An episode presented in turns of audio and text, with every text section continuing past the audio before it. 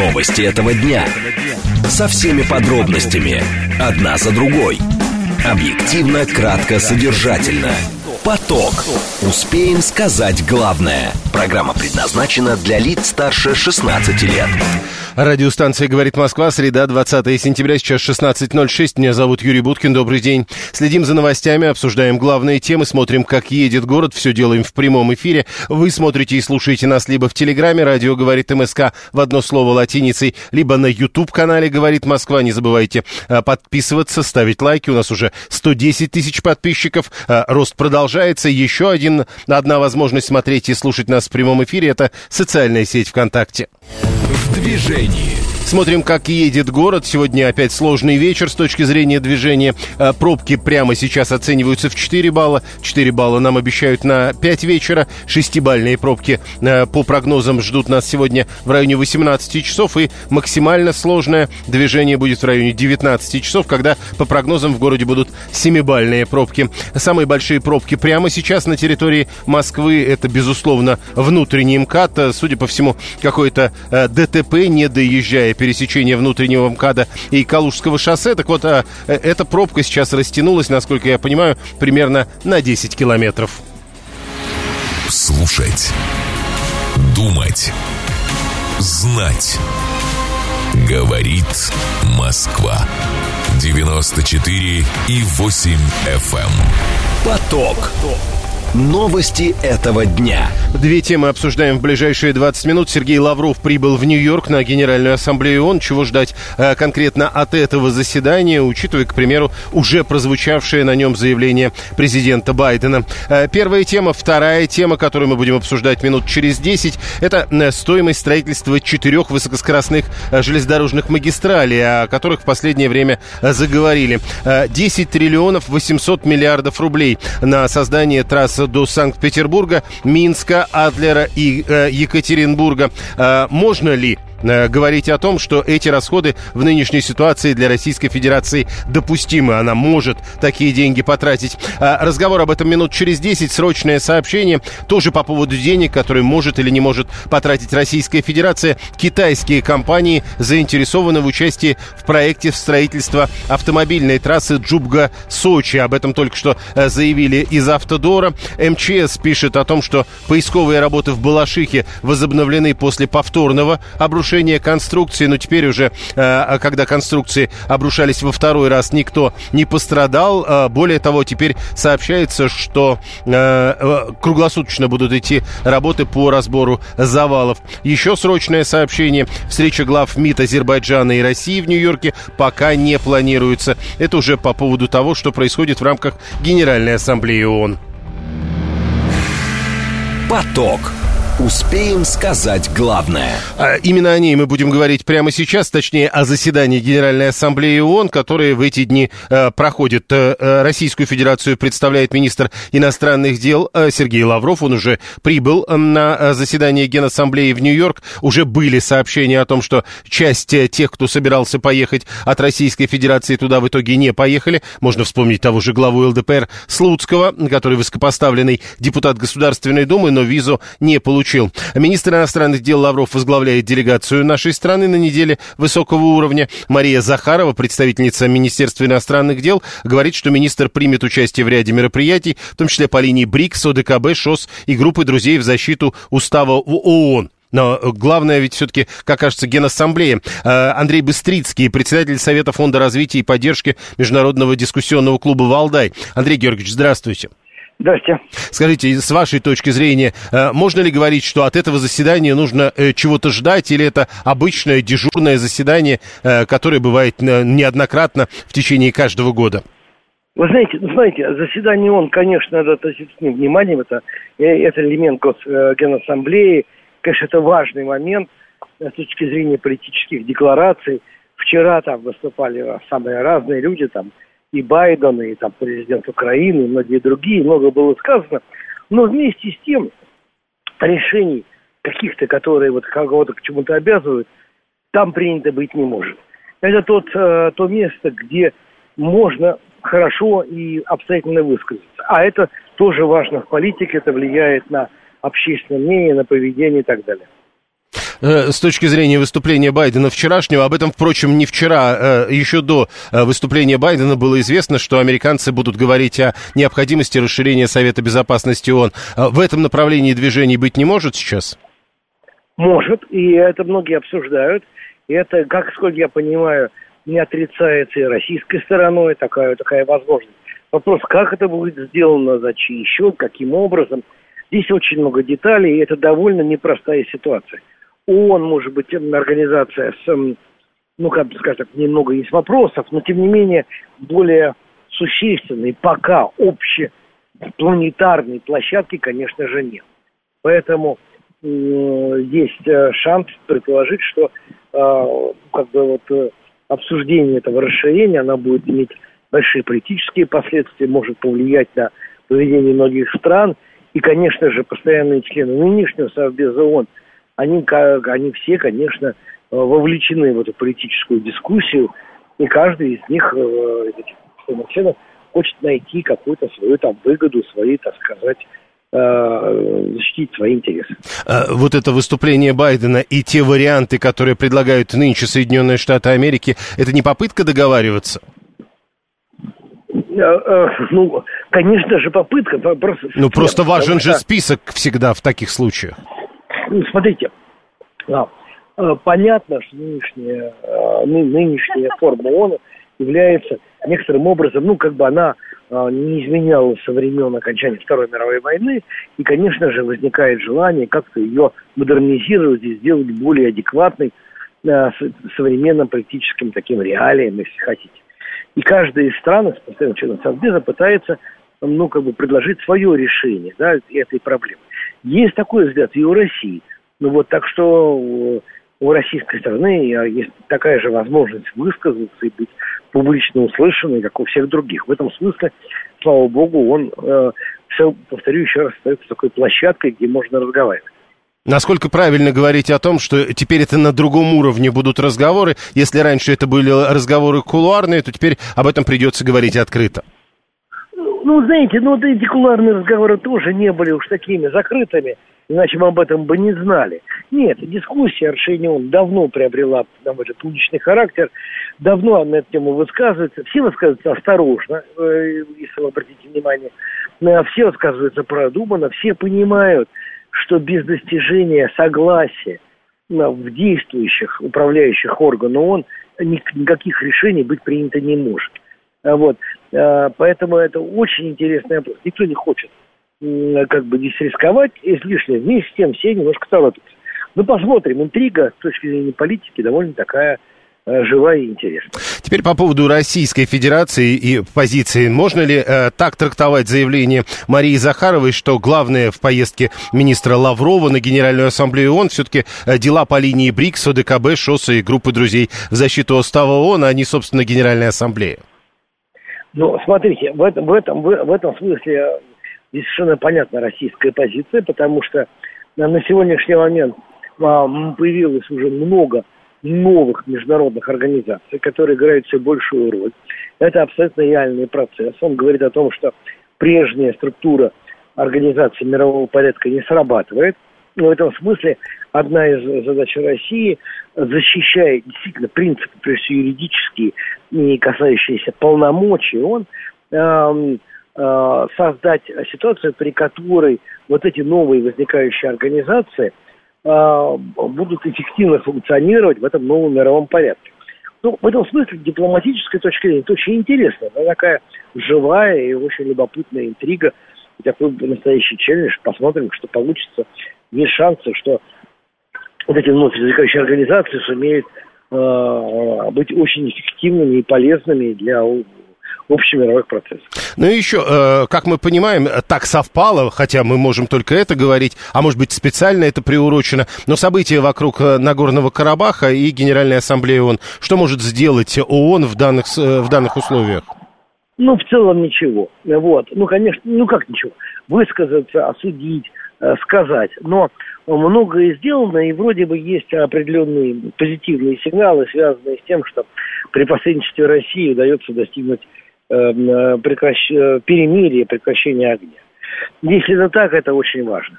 ситуация крайне сложная, крайне запутанная, в которой, ну, прямо скажем, очень непросто разобраться. Вместе с тем не хочется, чтобы количество конфликтов в мире, тем более конфликтов таких вот а, опасных с живыми, ну, с настоящими жертвами, чтобы оно увеличилось. Задача, конечно, сейчас этого конфликта по возможности избежать, я имею в виду в Карабахе. Но вроде бы есть осторожный позитивный сигнал. Но это не потому, что Генеральная Ассамблея ООН что-то сказала. Генеральная Ассамблея не слишком далеко и слишком массивная история. У нее есть определенный моральный авторитет. На, на это, как ни странно, будут в какой-то степени ориентироваться на э, все втянутые в, в, в эту историю э, стороны. Но, конечно, сейчас, э, я так понимаю, работа ведется на земле руками людей, которые вот, ну, непосредственно, ну, так сказать, ну, теми дипломатами, военными специалистами, которые на месте разбираются в этой истории. Спасибо. Андрей Быстрицкий, председатель Совета фонда развития и поддержки Международного дискуссионного клуба «Валдай». Он был с нами на прямой связи. Извините. 437... Э, да, вы можете писать через смс-портал, через телеграм, либо звонить прямо в студию 7373948. Как будто неделя высокой моды. Это какое-то странное название для Организации Объединенных Наций. Действительно, я тоже вот э, не часто встречался с этой формулировкой «неделя высокого уровня» в Организации Объединенных Наций. Вот Григорию не нравится. Как будто бы э, неделя высокой моды. Адам 437 э, ему не понравилось выступление президента Украины Зеленского. Он говорит, что слушал Зеленского с чувством негодования, который, э, это уже я цитирую, сообщение, которое пришло нам через Телеграм, э, который строил из своей страны жертву агрессии, при этом слова не сказал, как его страна 8 лет обстреливала своих граждан. Ну тогда, то есть она была жертвой и до того. Э, или он должен был каким-то образом... Вот тут не очень понятно, что должен был с точки зрения Адама сказать Зеленский в этом выступлении. 7373948, телефон прямого эфира, код города 495, присоединяйтесь к разговору. Генеральная ассамблея ООН э, заседает в эти дни. Еще раз напомню, теперь это называется «Неделя высокого уровня». Российскую Федерацию представляет министр иностранных дел Сергей Лавров. А президент Соединенных Штатов Байден уже выступил. И, кстати сказать, э, как и предполагалось, выступил с предложением расширить Совет Безопасности Организации Объединенных Наций, то есть как-то повысить, видимо, э, эффективность этой организации. Срочное сообщение от Центробанка. Официальный курс юаня 13.21 завтра. Курс доллара 96 рублей 62 2 копейки, курс евро 103 рубля 37 копеек. 437 а, объявляя, что у Азербайджана суверенитет над Карабахом, Армения объявила себя гарантом интеграции армян Карабаха в Азербайджан. Вы тоже, это вот продолжает 437 Сергей 87 А что бывают люди, которым нравится выступление Зеленского? Я подозреваю, что есть такие люди. Э, Алла пишет, что Иран не заинтересован в конфликте и как э, э, намекнул, говорят, Азербайджану, э, это и Азербайджан, говорят, намек понял. Насколько я понимаю, все-таки э, главное, о чем нужно говорить, что, видимо, э, поняли намек в Нагорном Карабахе. Ведь сегодня главные новости приходили оттуда. Эту тему мы продолжим, потому что в рамках программы «Своя правда» мы как раз попытаемся разобраться, это все-таки локальный конфликт или это продолжение конфликта общемирового. Вот об этом будем говорить минут через 40-45.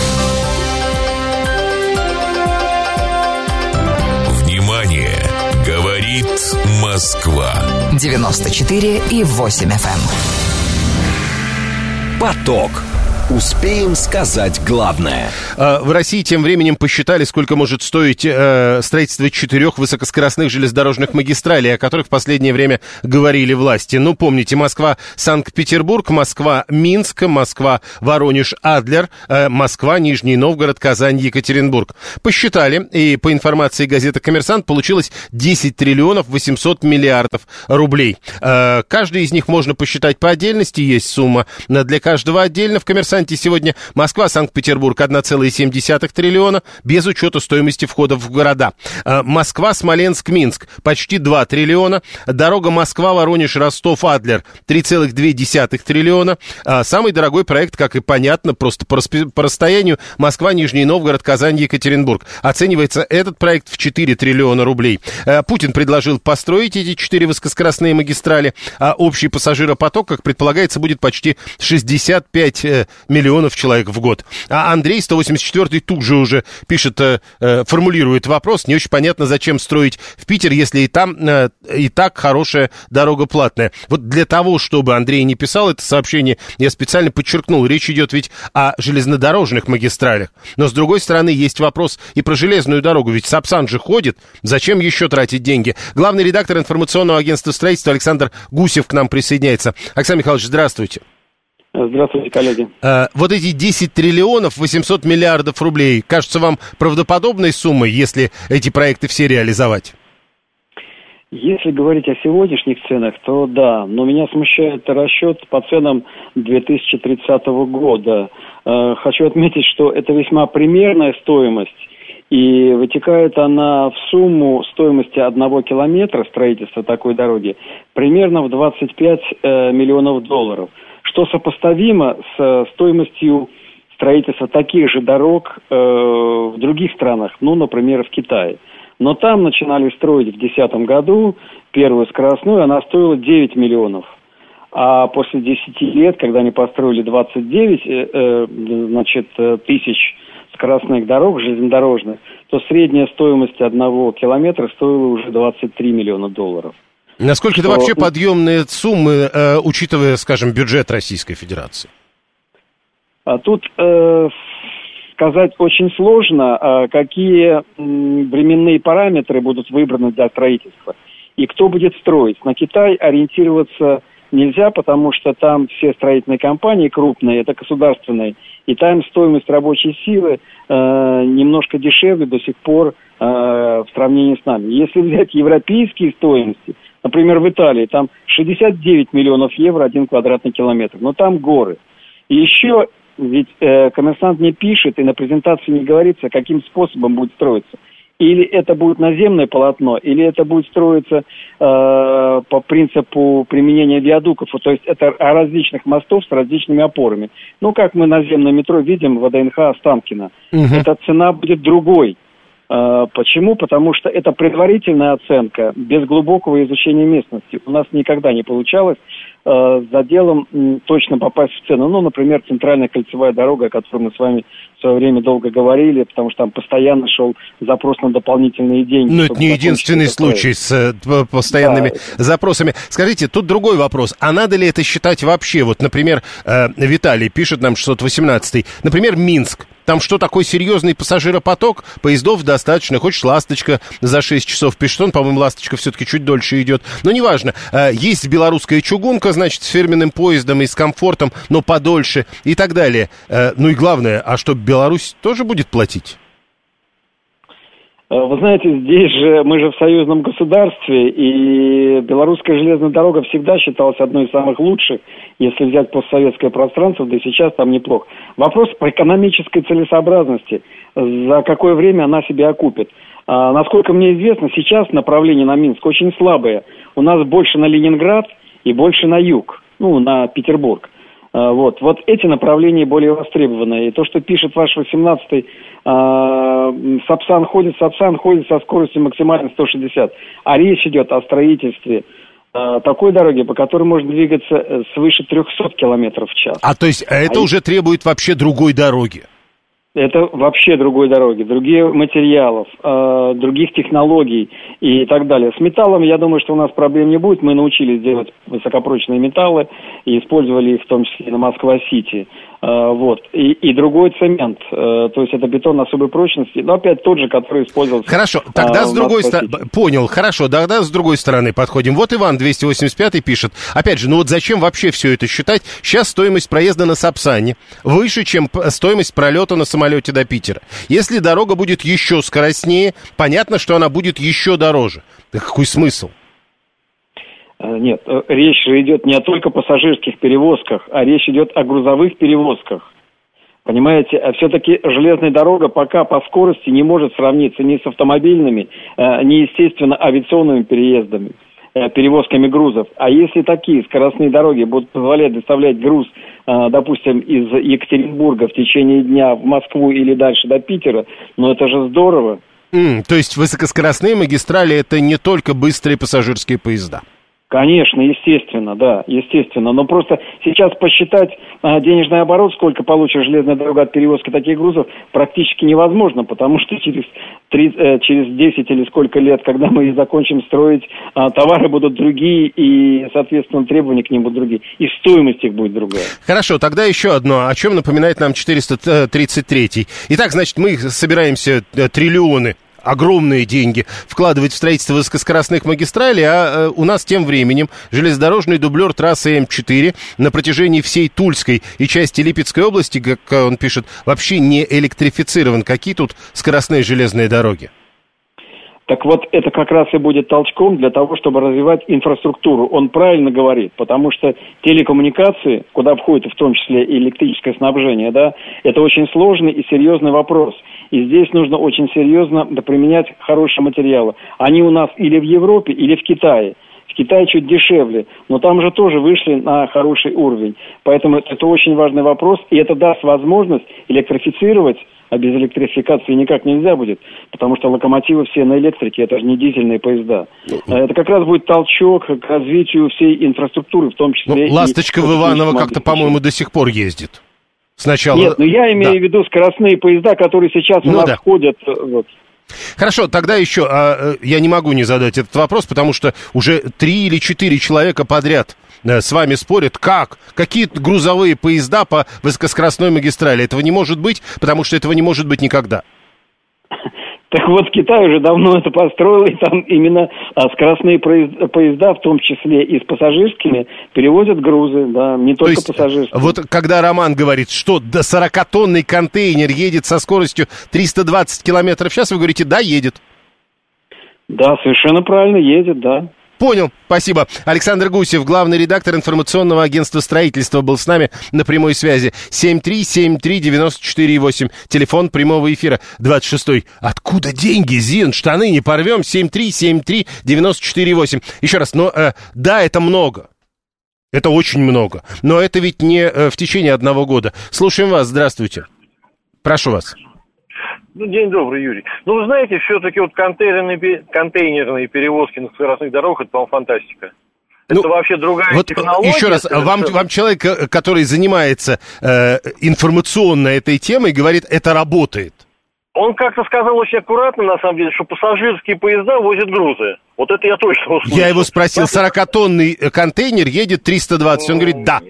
Нет, позвольте не поверить все-таки, да? Хорошо, эксперту. пока сам не поеду, в, я понял, пока сам в этом контейнере не поеду, не поверю. Слушаем вас, здравствуйте. Да, здравствуйте, Юрий. Еще раз вот спасибо, что зачитали сообщение. Добрый док на линии, спасибо за эфир. А, смотрите, но даже дело тут не в том дублере, да, который я уже упоминал, а, а дело в чем? Вот планируют там за 10, да пусть даже за 20 лет, да, там выделение каких-то вот огромных триллионов там и так далее.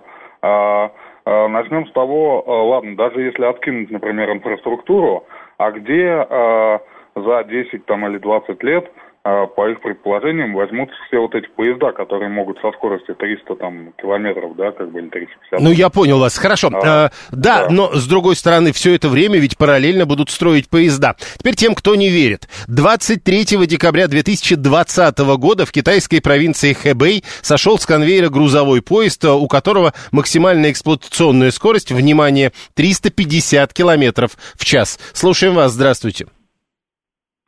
Алло, добрый день. Да, слушаю. Юрий, Вадим Подмосковье. А я такой вопрос хочу задать, как вот, чтобы не навредить. А что, с СВО и с Украиной уже все, решены вопросы? Там туда деньги и усилия не понадобятся, мы уже там как А вы полагаете, что все деньги должны идти только туда? Ну, если это вопрос жизни и смерти... Еще раз, наверное... э, я же спросил вас.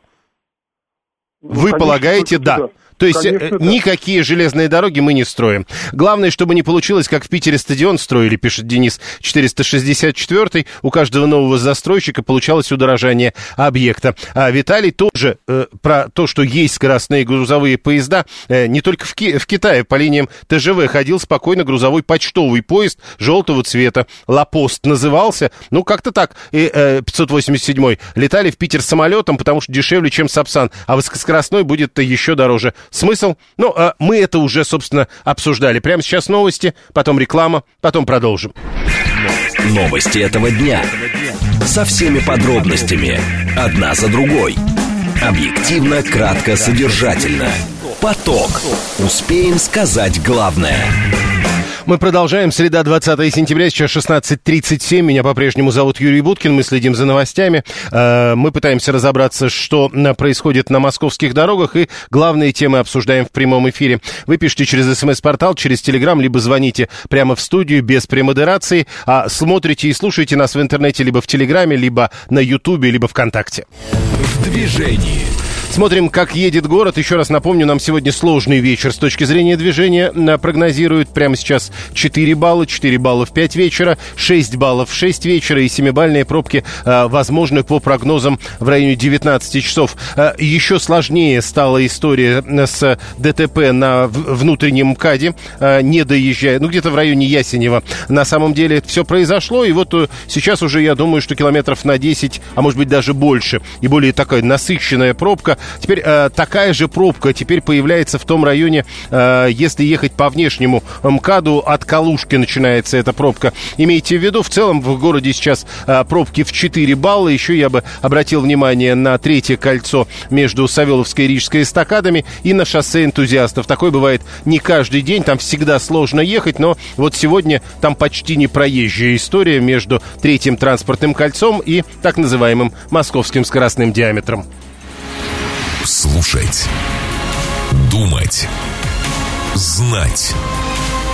Говорит Москва. 94 и 8 FM. Поток. Новости этого дня.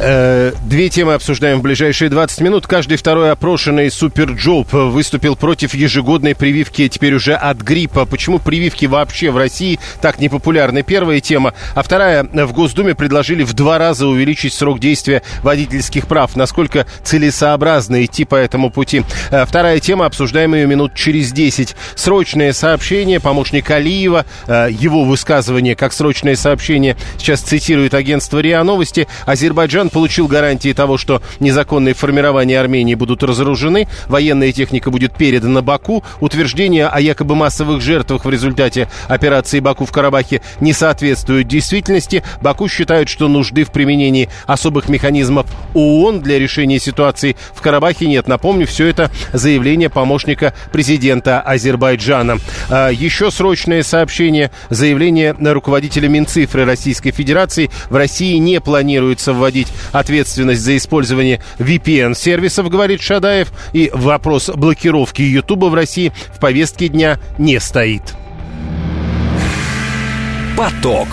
Успеем сказать главное. Вы пишите через смс-портал, через телеграм, либо звоните в прямой эфир э, 7373948, код города 495. 401 зашел в интернет. Ваша, говорит, новость о грузовом поезде была от 2020 года. Ездит ли сейчас этот поезд где-либо, неизвестно. Э, вам только что рассказали другие слушатели, что э, ездят другие поезда. Ну, как хотите. Э, я сказал, что это новость от 2020 года. Тогда его выпустили, и, видимо, он ездит. Теперь еще было сообщение по поводу того, что э, надо, может быть, лучше в вооружении наделать больше, пишет Александр 569 и лучше без скоростных дорог, но в мире и спокойствии. Ему в ответ, как бы пишет 954 в 43 году в Москве даже метро строили. Вся страна в руинах лежала, до победы было еще далеко. А, это вот э, к вопросу о том, какие бывают споры. И 535 продолжает этот спор, пишет, может, для начала двухколейку построить от Дмитрова до Дубны? Ну, хотя бы. А, первая тема для обсуждения обсуждение в рамках этой получасовки – это э, э, отношение населения Российской Федерации к прививкам. Разным прививкам, вчера мы говорили о прививках от коронавируса, а вот сегодня выяснилось, что в результате исследования Суперджоба 51% заявили, что они против ежегодной прививки от гриппа. 28% еще к 51 говорят, вакцинация, ну, нормально, но только при отсутствии, конечно, противопоказаний. Э, среди самых популярных мер по предотвращению эпидемии гриппа в компаниях все-таки все-таки при этом остается вакцинация. Михаил Костинов, руководитель лаборатории вакцинопрофилактики и иммунотерапии аллергических заболеваний э, в НИИ э, вакцины сывороток имени Мечникова. Он профессор и доктор медицинских наук. Э, он с нами на прямой связи. Михаил Петрович, здравствуйте. Добрый день. Ну вот смотрите, я только пока зачитывал э, эту новость, что 51% против, уже 587 пишет, они не популярны потому, что убивают наш иммунитет. убивает, знаете, какие есть разные поговорки, убивает иммунитет другое. Жизнь убивает иммунитет. Вот, поэтому я так сказал. Ну, почему отрицательно? Здесь ничего нового, потому что последние э, три, три с половиной года начали такой э, на всей планеты отрицательное отношение к вакцинации. Почему? Потому что вот эта вакцина от ковида, которая применялась на всей планете, она не защищала, как люди хотели. Допустим, делай прививку, не будет болеть. Как угу. мы, мы знаем, что все-таки прививку делать ты болеешь, однако без осложнений и не умираешь. Вот это новые данные, которые даже буквально три недели тому назад был международный конгресс, где делали четкий отчет те люди, которые получали две дозы, три дозы. Нет, ну дозы. хорошо, э, подождите, да. это прививка от коронавируса. Ну, это да, что-то новое, от, а все остальное... До конца. Это есть прямой эффект, потому что отказ от всех вакцин вот последние три года значительно снижался, потому что пусковой механизм была вакцина от коронавирусной инфекции. И она привела к декредитации всех вакцин, которые существуют. Это ничего новое. Это есть литература международная, это пишут, и все это знают.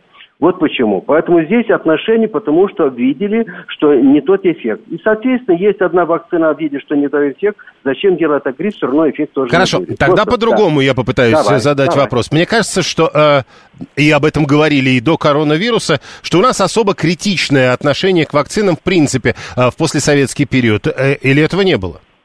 Ну почему? Это есть всегда, было, было и будет. Потому что если человек, допустим, он не болеет против гриппа или болеет какого-нибудь, делает вакцину. Это естественно. Поэтому возникает такое отрицательное.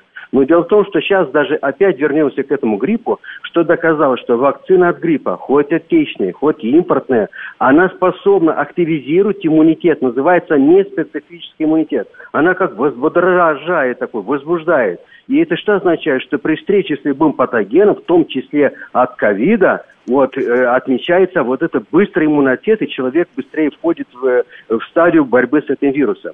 И даже тоже факты, которые сейчас много центровые исследований, которые взяли работы на больше полтора миллиона людей, доказали, что те, которые получали вакцину от сезонного гриппа, они примерно на 20% Э, меньше летальность и попадает э, меньше в стационар. Это факт, который никуда-то не держит. Это научно доказанный факт. А люди-то не знают. Понятно, что он не будет делать. Да вот, Потому... вот смотрите, вот вы говорите, а 177-й тут же, слушайте, вранье! Четыре восклицательных знака. Но То есть вы, вы знаете, не донесете что, эту правду. Знаете, давайте в медицине есть люди, которые отвечают за свои слова. А, я не сантехник, поэтому не могу сказать свое мнение. Я бы спросили как профессионал, я даю угу. от тех профессионал. Поэтому здесь человек может сказать любое свое мнение. А так я вот, веду нет, факты, э, которые так, доказаны. А вот смотрите, а я как раз да. и пытаюсь говорить, мы ведь э, тут сталкиваемся с, э, довольно часто с такой историей, я даже не воспринимаю факты, которые доказаны, потому что я уже уверился. Вот ну, смотрите, понятно, смотрите. Да, есть, есть такое. Допустим, есть такое. Дело в том, что здесь надо было искать более глубокие уже э, фактор, который влияет на человека, почему он отказывается. Есть одно, который есть своя вера. Есть человек, который детерминант. Знаете, он с этого детерминанта будет идти в гроб, и он будет такой верить, что я ничего не делал, потому что всем для меня вред. Понимаете, ничего не делаешь. И поэтому здесь многие даже специалисты говорят, что когда человек уйдет категорично, значит, он, не надо с ним работать, все равно он имеет свое мнение, потому что здесь надо совсем другие подходы для того, чтобы его вакцинировать. Сначала надо заниматься другой проблемой, для восстановления то, его отрицательно, а потом думать и предложить вакцинацию. Вот в чем. Поэтому здесь тоже я понимаю всех людей, почему э, кто, часть за и часть, которые против. Так, здесь... еще, раз да, уж мы с вами про вакцины заговорили, э, мы просто вчера на эту тему говорили, но тогда у нас была тема э, вакцин против коронавируса, и как только начинаешь говорить о вакцинации, все вспоминают о Владимире Жириновском, который, как известно, заявлял, что сделал 7 прививок, и вот все говорят, ну вот он же сделал много прививок, а все равно умер. Вы это как-то можете прокомментировать? Ну, конечно, могу, потому что есть разные мнения. Я объясню, почему. Я если с научной точки зрения. Э, дело в том, что он делал вакцину, действительно, однако все-таки, я повторяюсь обратно, что человек может заболевать. Это одно. Если человек не назначает в свое время то, что он должен получать, он будет давать осложнения и летальный исход. Это одно. И второе, надо иметь в виду, с возрастом опять ничего нового нету с возрастом вероятность тяжелого течения COVID-19 значительно увеличивается. И причем мужчины, в отличие от женщин, являются намного выше группы риска по летальным исходам и осложнениям. Если взять Жиринову, сколько ему лет? Я не знаю. Вот, э, сколько, Под 80 70, было ему. Под 80. Значит, есть вероятность, опять данные литературы и данные то, что в России пока что вероятность неблагоприятного исхода сохраняется. Но дело в том, что сейчас обсуждаются другие. Вот, допустим, тоже дается мнение, как должен человек быть вакцине против коронавируса. Да, он в основном получал, допустим, только убитые вакцины. А сейчас дается в мире, что, и я тоже согласен, что когда будет такие наподобие вот коронавируса в дальнейшем, надо сочетать две разновидности вакцин. Одна вакцина, которая стимулирует как бы гуморальный иммунитет, а другая вакцина, которая а, активизирует клеточный и антивирусный иммунитет. Вот угу. почему. И сейчас Еще одно. И, да, исхода пока что именно комбинированная вакцинация с вовлечением различных механизмов иммунного ответа будет больше влиять на эпидемиологическую ситуацию и исход вакцинации. Ну и последнее, э, и это тоже было и вчера, когда мы говорили о вакцинах против коронавируса, и вот сегодня наш американский, кстати, слушатель Боб пишет, а вакцина вообще может оказаться триггером, спровоцировав то, от чего ее делают? Нет.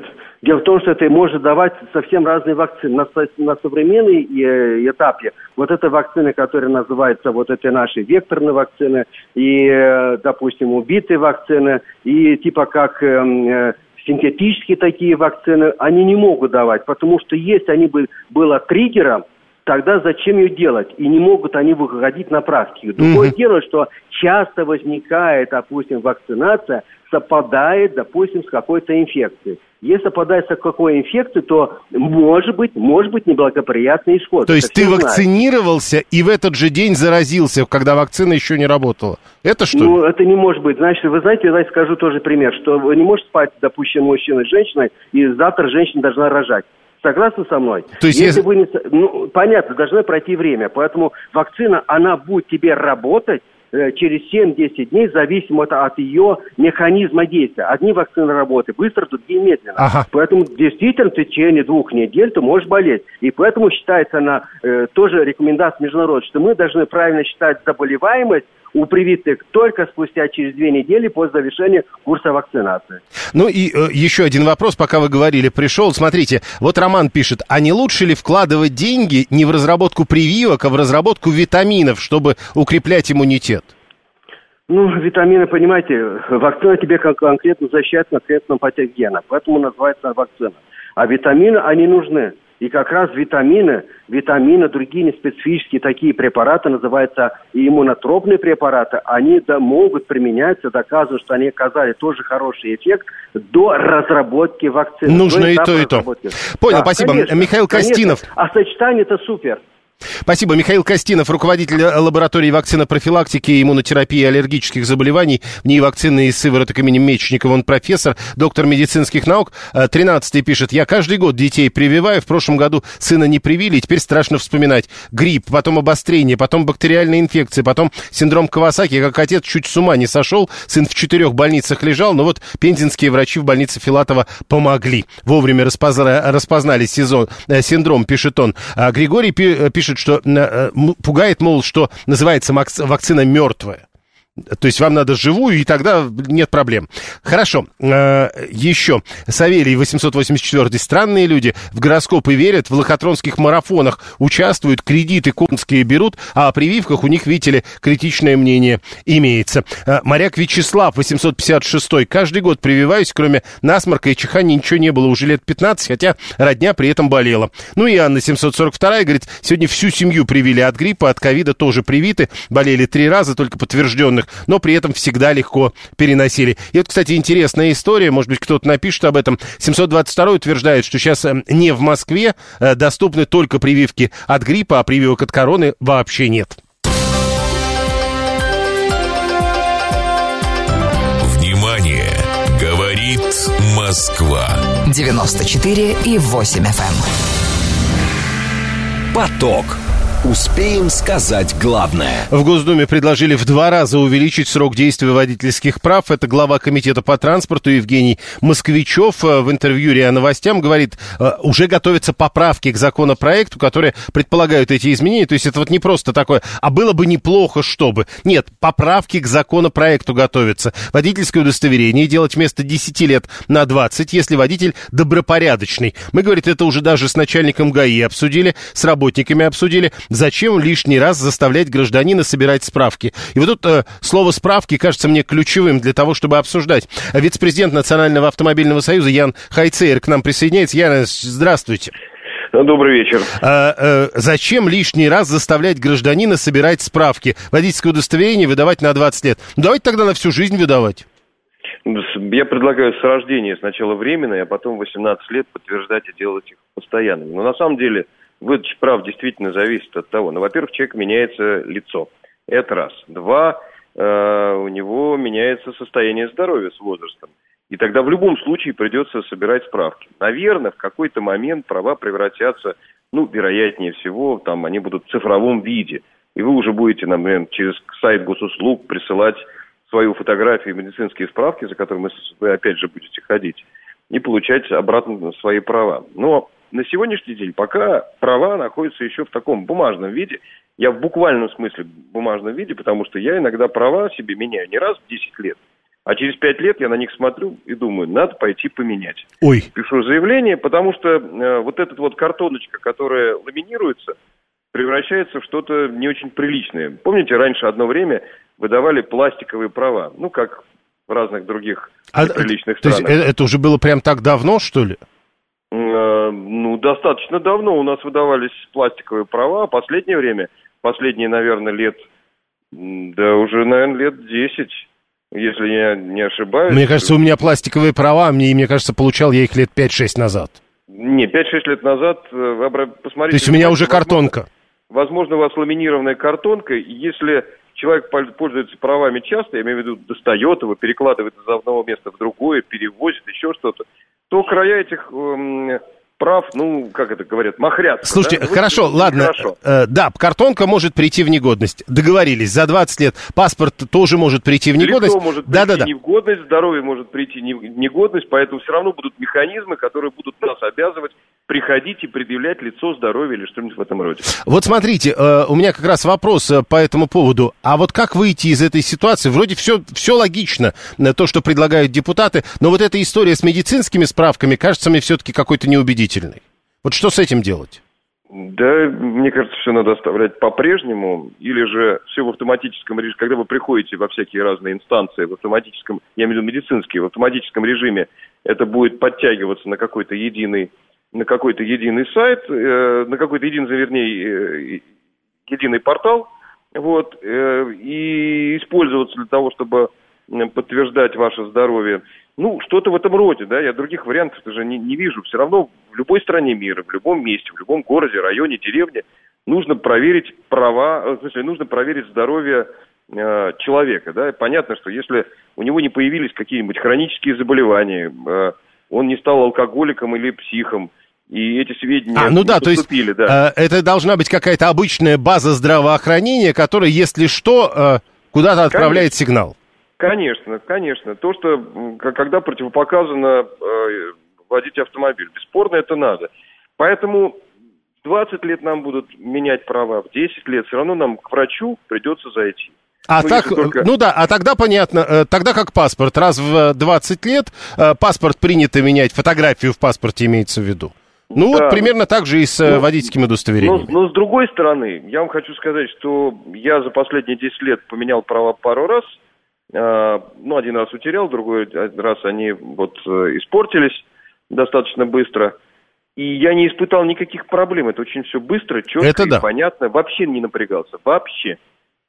Спасибо. Ян Хайцейр, вице-президент Национального автомобильного союза. Э, в общем, э, не особо и раскритиковали, получается, эту идею. 7373948. Э, нечего бумажками прикрываться, как говорил классик, пишет Виталий 618. Ну да, действительно, может быть, все-таки лучше бы тогда пластиковые. Григорий, кстати, из Санкт-Петербурга нам прямо свои пластиковые права 20-летней, 25-летней давности прислал. Зачем-то до сих пор, говорит, в кошельке валяются и нормально выглядят. Медосмотр, как на любом производстве правами мы называем бумажку. Ее менять не будут, здоровье можно проверять и без этого, пишет Иван 274. Да ничего мы по кругу не ходим, Иван. Каким образом можно проверять здоровье без этого? Расскажите, тогда будет интересно послушать. 402 а просто сейчас так случилось, Можно что угодно говорить. Так случилось, что сейчас реально здоровье водителей проверяют исключительно, когда меняют права. И не надо писать большими буквами эти слова медосмотр. 7373948. Да, прошу вас.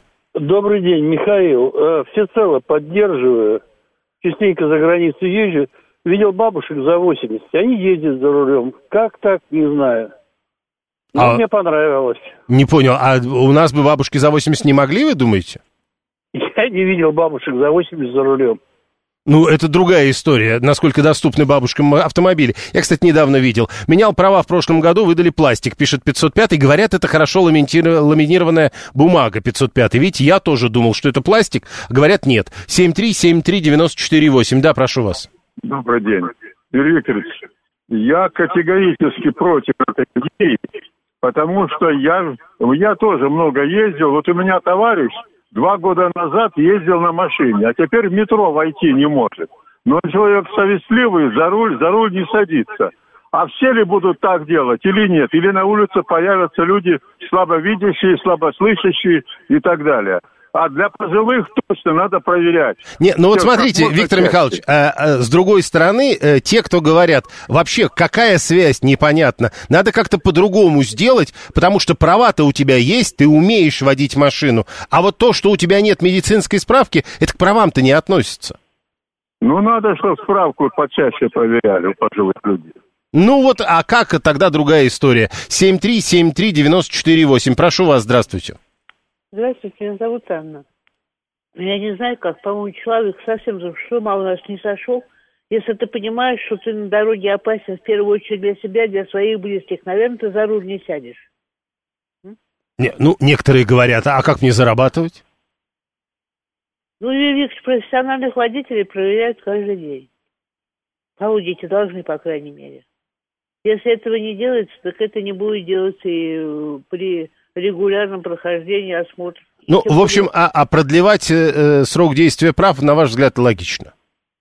Да мне, в общем-то, уже все равно, только единственное, какой период будет между проверкой здоровья. Если это будет каждые два года, это одно, если это раз в пять лет, это другое.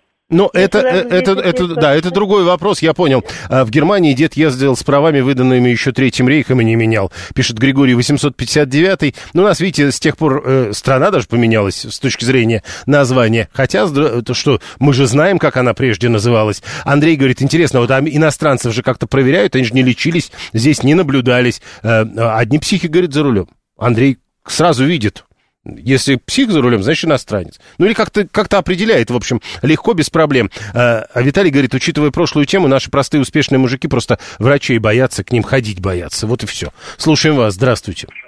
Ну, я вот э, справочку получал через э, агентство, ну, вот эти, которые справки продают, ну, то есть не совсем больничка. А, но у меня зрение вот сейчас каждый год падает, я уже плохо вижу за рулем, но ездить надо. А вот а, опять же, вот, а, вот ответьте, подождите. То есть вот Анна только что вам говорю, вы с ума сошли? А, ну, я же говорю, ездить надо. Нет, ну так надо, ну вы же убьете себя. Ну, пока не убил, буду ездить. А, вот так вот. Хорошо, э, и тогда начинаешь думать, потому что ведь э, тоже потом выезжать, и вот этот человек где-то там едет, тогда начинаешь думать, может быть, действительно человек создается в страшном, в коррупции, пишет Виталий 618, да он не только в коррупции на самом деле сознается. Если верить статистике МВД, пишет 672, э, количество аварий и нарушений это падает, при таких показателях зачем увеличивать контроль? Совершенно непонятно. Далее новости.